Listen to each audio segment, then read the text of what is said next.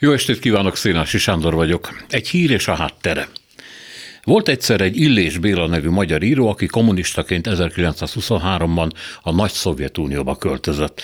Vissza 1945-ben szovjet őrnagyi egyenruhába jött, és hamarosan megírta Alexei Gusev történetét, aki az orosz inváziós hadsereg tisztjeként bírálta a magyar szabadságharc eltiprását, ezért 1849-ben hatásával együtt felakasztották Minskben.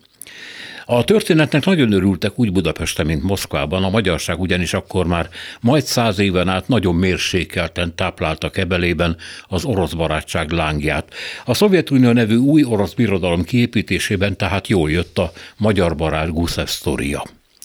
Igazán kár, hogy ebből semmi sem volt igaz, Guszeb nem volt, nem létezett már, mint Illés Béla történelem hamisító szándékán túl. Annál inkább létezett viszont több orosz tiszt magyarországi naplója, amelyben sajnálkozva számolnak be arról, hogyan rabolják ki orosz katonák a lakosságot, nem ritkán a tisztek felbújtására, akik aztán a zsákmányt olcsó megveszik tőlük.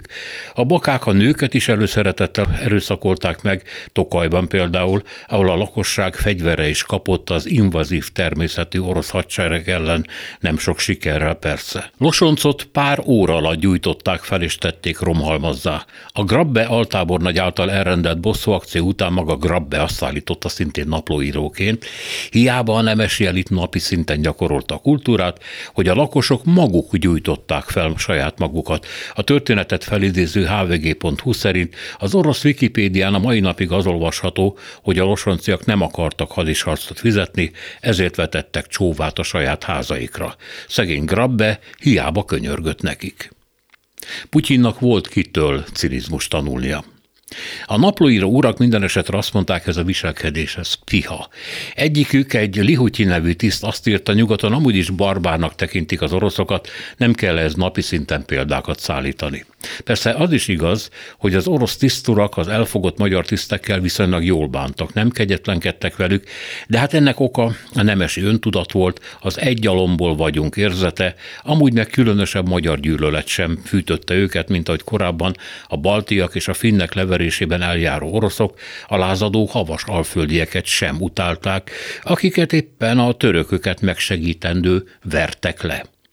Az imperializmus nem ismeri a céltalan érzelmeket sem pro, sem kontra. Mindezt pedig azért mondtuk el, hogy alátámasztuk, miért gyújtjuk meg az együttérzés mécslángját a jelenleg regnáló rezsim gondjaival kapcsolatban, már ami az 1848-as magyar szabadságharcot legyilkoló, majd ugyanazt 56-ban már rutinból hozó orosz inváziót illeti.